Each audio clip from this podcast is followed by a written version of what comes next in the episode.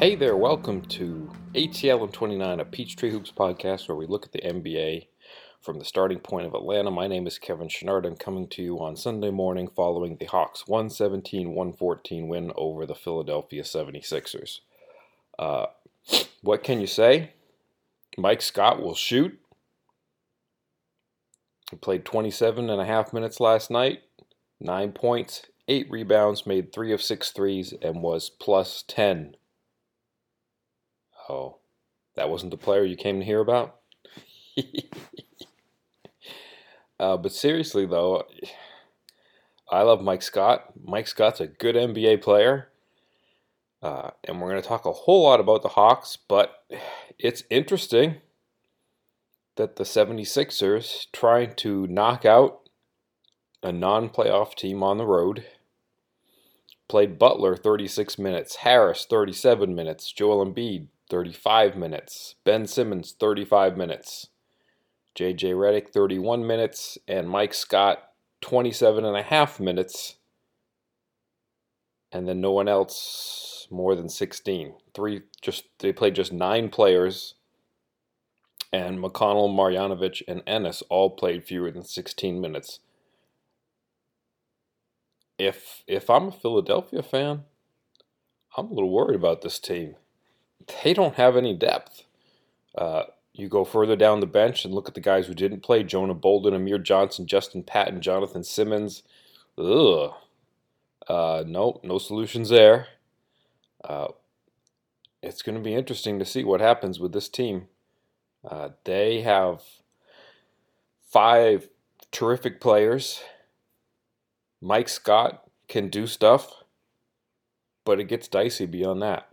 I'm not sure what they're going to do if if these guys are playing 37 minutes against Atlanta. I'm not sure what's going to happen in a playoff game. What happens in a playoff overtime game? Are these guys going to play 50? I mean, it's it's something. All right. On to the Atlanta Hawks. A fun team. A game winning shot. Let's start with the three stars. I had a hard time separating two players, trying to pick out that third star. Uh, the Hawks. We mentioned the 76ers were relying a lot on their starters. Uh, the Hawks starters were better than the 76ers starters in this game, and it wasn't particularly close. Uh, Dedmon, Kevin Huerter, Trae Young, all were better than plus 20 in terms of plus minus. Taurean Prince and John Collins were both plus 17. And then you look at the bench, and the plus minus is kind of scary for the Hawks. But you got to keep in mind that they weren't going against the Sixers bench for a lot of it. Uh, a lot of those extra minutes were against the 76ers starters. Uh, so, you know, it's hard to figure out how to properly evaluate that. But clearly, the Hawks starters were the strength of the team tonight, and it wasn't particularly close. Well, I, I want to come back to that point in a little bit. Uh, but in trying to pick the third star, it's very hard to separate John Collins and Dewayne Dedmon. For the second straight game, the Hawks were very, very good against a large team. They did it against Favors and Gobert Thursday. They did it against Joel Embiid, Ben Simmons, Jimmy Butler, Tobias Harris last night. And it's hard to separate Dedmon and Collins. Dedmon had 17 points, 8 rebounds, 2 steals, made 2 of five threes. John Collins had 13 points, 9 rebounds, and 2 block shots. He made his only three point attempt, was 4 of 10 overall. I'm going to go with Collins here for the third star just because I think his defensive rotations and his rim protection have taken a big step up over the last two weeks. After the game, Lloyd Pierce was asked about exactly that. Yeah, growth and development. You know, it's not just on the offensive side. I think it's easy to look at shooting numbers and say, oh, he's gotten better as the season's going on. John's gotten better on the defensive side as the, the season's going on, and he's chasing down blocks and coming out of nowhere to go get blocks. He was a part of the, the reason why Jimmy couldn't get a shot off at the end. He, he left his guy and corralled and, and showed a crowd to Jimmy to get the ball out of his hands uh, the awareness, the activity for him to be um, that way on the defensive end, especially this late in the season, shows he's still committed to trying to get better, and that's been a major area of focus for him. Criticism or not, it's still about growth and development on every aspect of the game. Some numbers to go along with that. Uh, being a good defensive player, being a good defensive big around the rim goes beyond blocks, but at the same time, it's indicative if you're playing the right way, especially if you're an athletic player like Collins. And uh, some interesting numbers John Collins had 18 blocks in his first 46 games. And you heard Coach Pierce on an earlier episode of this podcast saying, uh, if I wanted to watch all of John Collins' blocks on the season, it wouldn't take me that long. Well, 18 blocks in those first 46 games. Since then, he has 12 blocks in his last eight games. So that's something that's clearly taken an uptick. 18 in the first 46 games, 12 in the last eight games. Um, and again, you know, over the last two games, playing against very big teams in Utah and Philadelphia, John Collins has done an excellent job playing strong defensively around the rim. Uh, another interesting stat from last night's game the Hawks outscored the 76ers in the paint 66 to 54. The two teams took a roughly equal number of shots in the paint, but the Hawks just made more of them. The Hawks were 33 for 55 in the paint, that's 60%. And 76ers made 27 of 52, so a little better than 50%. Uh, certainly an offensively oriented game as both teams closed in on 130 points. Uh, but you know they're both offensively talented teams. That's that's the NBA in 2019. Uh, you know the the tempo was set early. Uh, the referees were blowing the whistle early and often on the Hawks. 76ers had 17 free throw attempts in the first quarter. Uh, that was a little unsustainable, but you know once you set that tempo, there's a certain amount of defense, amount of contact that you're going to allow, and clearly it was set towards uh, very little to no contact. So that's a game where you're going to see a lot of points. Okay, second star. This is very easy. Taurean Prince played a marvelous game. In the fourth quarter, Jimmy Butler had him down in the low post. He was doing everything he could to score on Taurean, and Taurean wasn't having any of it.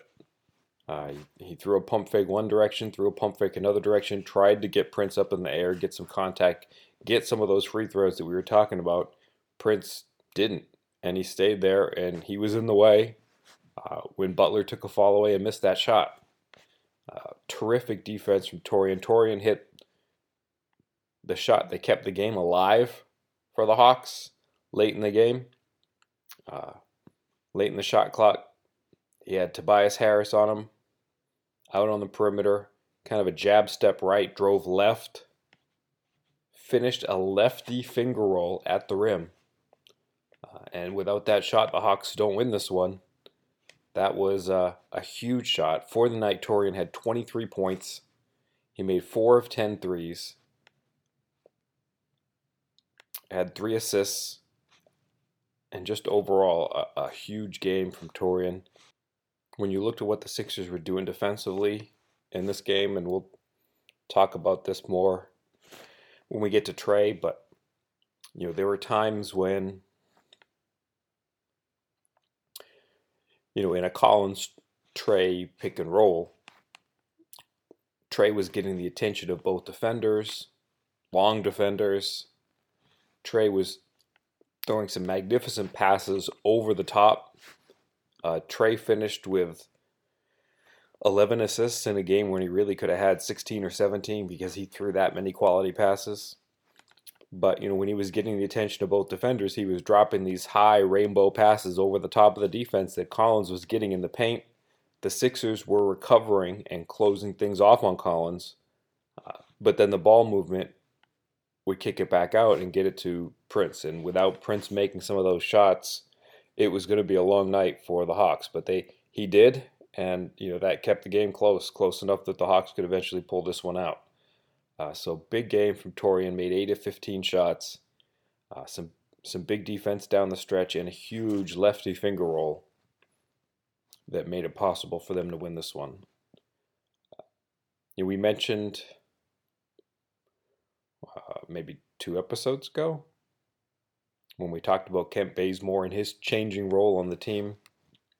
You know, kind of feels the same for Torian. You know, it's weird that there's this there's a buzz about the Hawks right now that hasn't been there since that season they won 60 games. And even then it was a different kind of buzz. Um, but you know, Taurean's gone from a guy who was a focal point on this team to one who, you know, isn't a focal point. And it's, you know, we mentioned it for Baze, it's a little bit of an awkward dynamic to see, you know, hordes of people before and after games trying to, you know, talk to Trae Young, talk to John Collins. And, you know, for for a veteran player who was a focal point of the team to watch that, it's it's an awkward dynamic. And, you know, clearly it's something that has to be a little bit difficult. Um, you know, it's it's it's tough, I'm sure, in some respects. But that was a huge game from Torrey. Just just really, you know, that's the kind of thing you want to see from him over and over and over again. He was definitely balling in this one. Um, gee, who should the number one star be? ah, Trae Young. He can do stuff. 32 points, 11 assists, made four of nine threes, made 11 of his 20 shots overall. He was the catalyst of the offense. He hit a game winning shot, a floater, probably about 16 feet, maybe longer than you realize when you go back and watch it again. He wasn't in the paint when he took that floater. He was about a foot from the corner of the free throw lane when he took that righty floater. Kind of a similar shot to the one he took against the Lakers. Um, set maybe a little bit further back so that he could get it off. I'm not sure where it fits in the pantheon of Trae Young's rookie shots when you compare it to the preseason one over the preseason winner. I'm not sure where it fits in the pantheon of shots that big shots that Trae Young has hit in his rookie season, but it feels as big or as least as big as any of them. After the game, he had NBA players tweeting that he was the rookie of the year, including Donovan Mitchell. Donovan Mitchell tweeted that Trae was the rookie of the year. Kyle Kuzma quote tweeted it and said that he seconded it. Blake Griffin quote tweeted that and thirded it. Uh, Trae Young's getting some of the support of NBA players, and while it was a completely loaded question, I asked Lloyd Pierce if he thought that Trae Young was the rookie of the year. There's only a handful of games left, and Trae's obviously gotten better and better as the season has gone on. Do you think he deserves to be He rookie of the year? Rookie of the year. I mean, it's there's no there's we talked about it in the Utah. Uh, one of the reporters from Utah asked what, were the comparisons to Trae and Donovan Mitchell, and you know Trae had the slowest of slow start shooting the basketball, and it seems like years ago now. It was one and a half months, and he's been great ever since. And I don't know how many rookie records he has here with the organization. I don't know how many rookie comparisons he has throughout the league. Um, but he's he's a pretty good player, and compared to all the rookies, he's playing unbelievable basketball. And we rely on him a lot, and he delivers a lot. And I don't know if anyone's played better basketball in their rookie season than he is, or anybody else over the last couple of years. The stuff he's doing, uh, facilitating, he's played in every single game, uh, and he's performed. He's been our go-to guy down the stretch. I just think there's a lot to be said about our growth as a team and how we've, we've progressed and the teams we've beat and how we've played as the season's gone on and how he's been a major part of that. Pierce didn't even let me get the question out of my mouth. and I know it's a loaded question. I mean, what else is he going to say? He has to support his guy. Uh, and he did. He said Trae Young is the rookie of the year. He didn't equivocate at all. He didn't even let me finish the question and get it out of my mouth. I'm not going to sit here and say that Trae Young has to be the rookie of the year. I don't think it's that clear cut. I don't think you can say that Trae Young has to be the winner. I also don't think that you can say that Luka Doncic has to be the winner. it's superbly close. There are people who are going to say, well, look at the shooting numbers from the beginning of the year. The shooting numbers from the beginning of the year were fine, except for two weeks in November. His shooting numbers were fine. His defensive metrics from the first couple of months are ugly, and that goes beyond two weeks. But who was watching those games? Does anybody remember? I mean, I don't think a ton of people were watching the Hawks at that point, and maybe they looked at the numbers. Maybe they're still looking at the numbers. Uh, you need some context with those numbers. John Collins was not there. That's his second best player. That's his best offensive option. Also limited early in the season was Dewayne Dedmon. He missed some games with injuries. And even when he wasn't injured and he was playing, he was limited by the extent of those injuries and some planned minute limits as he came back from them. So look at what Trae Young was playing with at that point. He was playing with a rookie coach. He was playing with a rookie power forward, in Omari Spellman, playing essentially out of position as a rookie. Uh, we had Vince Carter, who has kind of Benjamin Button the season, but at that point in the season, he looked like he was every bit of 41 years old, as as good as he looks now. Uh, he was playing with Alex Len, who was brand new to Atlanta. So you had two rookies, you had a brand new player, you had a brand new coach, you had Kent Bazemore. Uh, the beginning of the season, those Hawks lineups were brutal because number one, so many people were brand new, including the coach, including the point guard, and two injuries. I mean, the Hawks' second best player wasn't here yet, and he wouldn't have been the second best player for the first month of the season. John Collins would have been the Hawks' best player. He might be the best player right now. Uh, but the Hawks didn't have him, and he was the Hawks' best player in October and November, and he was sitting in street clothes.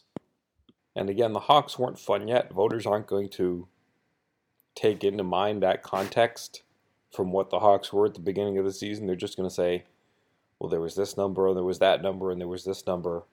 And defensive metrics are a sketchy bunch to begin with, but you also have to take into consideration, time and place and context. And there was a lot of context to be had in terms of the beginning of the Hawks season and how new everybody was around Trae Young, especially in light of John Collins' injury. And he's gotten better. Um, he's gotten better as a rebounder. He's gotten better in every, you know he's gotten better at everything. He's gotten better at shooting. He's gotten better at passing. He's gotten better at rebounding. My favorite play that probably will go unnoticed from that game. The 76ers took an open corner three from the left corner. Joel Embiid was kind of under the basket on the opposite side, on the right side, near the baseline, and it was kind of a straight rebound that, you know, hit the hit the rim and went over the rim to the opposite side where Embiid was waiting. And Embiid, you know, looked like he was about to get the rebound.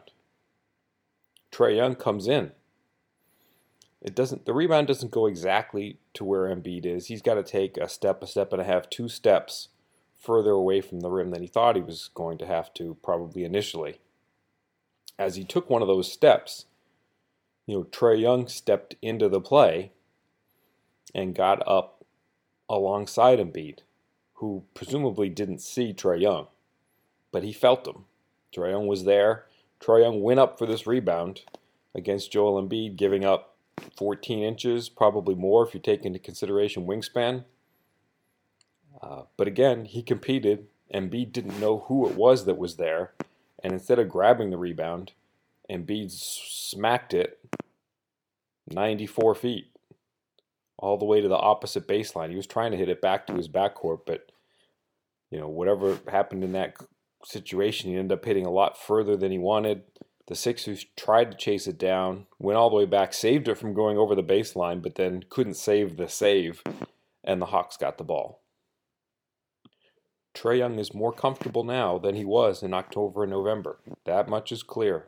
That much shouldn't be a surprise. Um, and you see it in plays like that one. I don't know who the rookie of the year is. I don't trust people who say that it has to be Luka Doncic, and I don't really trust people who say it has to be Trae Young. There's still 10% of the season left, and I think it's close enough between these two players that it could shake out in that 10%. I really do. I mean, look at the numbers. They're unbelievably close on the offensive side where the numbers are more reliable. Luka Doncic is shooting 43% from the field. Trae Young is shooting 42% from the field. Luka is shooting 33.3% from three. Trae Young is shooting 33.6% from three. Their true shooting percentages are 54.4 and 53.9, with Luka having a slight edge of half a percent over Trae Young. Trae shooting 82% from the free throw line, Luka shooting 71% from the free throw line. These are all so close, so unbelievably close. Luka has the edge in rebounds like he should. Trae has the edge in assists like he should. Luka's Luka's an amazing rebounder. Like Luka's going to be a Larry Bird type rebounder, and that's a huge compliment because the thing people forget about Larry Bird is that he was a freaking great rebounder. If you look at defensive rebounds per game,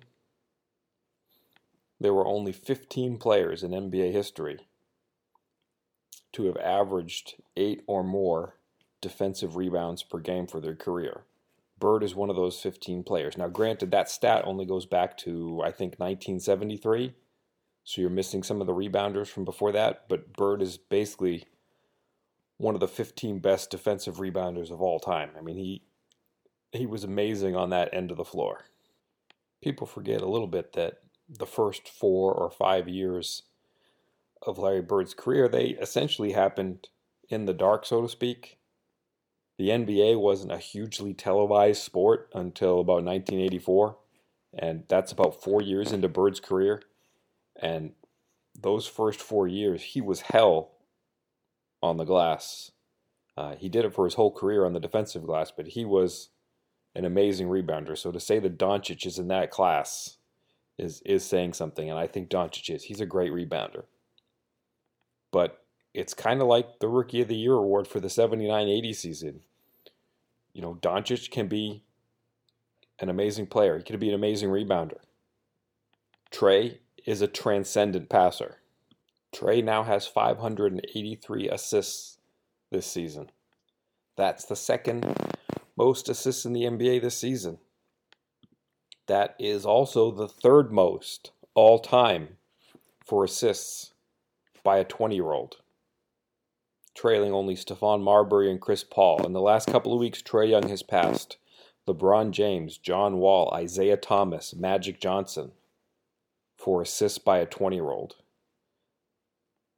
He's now third all time in terms of assists by a 20 year old, and he still has a handful of games left. He'll probably pass Chris Paul, too. Um, and when you talk about Chris Paul, LeBron James, John Wall, Isiah Thomas, Magic Johnson as passers. To say that Trae Young is passing these people, it's it's absurd. I mean, he's if everything goes right for Trae, you know, God willing, he's healthy for a number of years. He's going to be one of the best passers of all time, and it's not even a question. It will just happen because he is that good. He is an all-time NBA passer. You know, much like Magic was in his rookie season. And so, you know, it's a tricky choice here. It's a lot like Magic and Bird in 1980, trying to pick between those two. I mean, how do you pick? Maybe the difference is what we saw yesterday. I mean, Trae has shown a knack for the big shot. Not that Luka hasn't. Luka's hit some big shots. Luka's hit game winning shots. But I think if you look at what Trae has done over the last couple of months in the big moments, he's come up huge. And if he does it again once, twice over the last couple of weeks here, that might be enough to give him the edge. I mean, it's that close, and Trae is that good. He's unbelievable. We talked a lot about Trae Young's game winner and Trae Young's season, but you know, looking at the rest of his game, um, you know, he he's just amazing. Uh, you know, he has that floater down pat. It's crazy, but you know, it felt like Trae had a good first half. He finished with 21 points and 8 assists in the first half, and it just felt like a good first half. It didn't feel like the greatest first half of his career, even though it was. I think that was the most points he'd had in a first half, 21. And you know, he just keeps putting in floater after floater. He hit a few threes to go with it, and all of a sudden, boom, he's got 21 points. Um, you know, that floater is enough of a weapon now that, you know, if he's hitting threes, gets to the free throw line a few times, and he hits a handful of those floaters, you know, he, that's 20 points, boom, and you're, you're building from there. Uh, that That's the kind of offensive game he has at this point. That floater, if it's not the best floater in the NBA already, it's top five. Uh, I mean, you look at the numbers. He's been amazingly accurate with that floater, better than he was at the beginning of the season. And right now, that's that's an elite NBA floater that Trae Young has. I asked him after the game, you know, going back to the floater that was the game winner. I asked him how he kept track of the clock because you know he nailed it just right. Uh, the 76ers really couldn't do much after he hit that floater because they only had 0.1 of a second. They didn't have enough time for an official shot attempt. All they could do at best was get a tip. Do you count it out in your head? Like, do you know there's a certain amount of seconds, and then from there just kind of try to keep track of it mentally? Yeah, no, I know that. I mean, how much time uh, before the, the, the, play even starts, I know how many drills I, I, I can get off. Um, and how much time's up on the clock. I don't necessarily count down in my head. I just I just know before the play starts how much time's up. Before the game, Lloyd Pierce didn't want to tip his hand in terms of uh, defensive assignments. He didn't want to say who would be guarding who uh, among the starters. Trae Young guarded J.J. Redick. Taurean Prince guarded Tobias Harris. Kevin Huerter guarded Jimmy Butler, at least to start you know, Trae did a reasonable job on JJ Redick. JJ Redick, you know, had a fun, you know, he was fine. He certainly didn't have uh, any huge advantage over Trae Young that he took advantage of. So that was good to see. But it was interesting that Pierce didn't want to tip his hand because there have been plenty of times where he said Trae is going to guard player X and just told us outright who it would be before the game. In this game against his former team, maybe a little bit extra in terms of stakes, wanting to beat his old team. Uh, he wasn't willing to tip his hand on that one. And I guess maybe it's a little bit more interesting against the Sixers because they're such a weird team and because the cross matchers are so ridiculous with Ben Simmons essentially playing point guard. But yeah, uh, Lloyd Pierce wanted no part of telling us who would be guarding who. Uh, as always, subscribe, rate, review. We're happy that you're here listening and uh, going through this with us. Uh, any feedback would be appreciated. Uh, I'm going to close with a clip from Justin Anderson, who played with Lloyd Pierce in Philadelphia, talking about you know what this game probably meant to Coach Pierce. Uh, Anderson had a nice game. Uh, you know, for a guy who hasn't been used much, he came in and gave them a boost. Uh, you know, he was an athletic, big defender, which is what you needed at times against the Sixers in this one.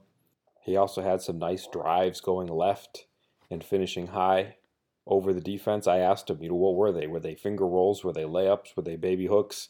Because I had a hard time describing them because they were just they look like long layups. And after the game, he said, yeah, that's pretty much what they were. They were layups, but he had to go high with them because the Sixers were big and athletic, and if he didn't go up high with them, they'd deflect them. So he just called them long layups. But anyways, you know, Anderson was willing to share after the game.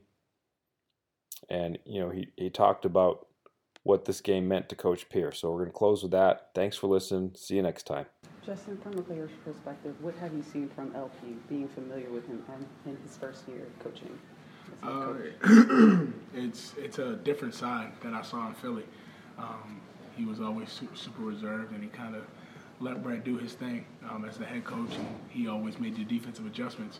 And to see him kind of come on the other side and be able to do both and be able to manage both the way that he does has actually been pretty cool to watch. Um, you know, he's very poised. He's act like he's been a head coach already for three, four years um, with his composure and, and big time, big timeouts, big play situations.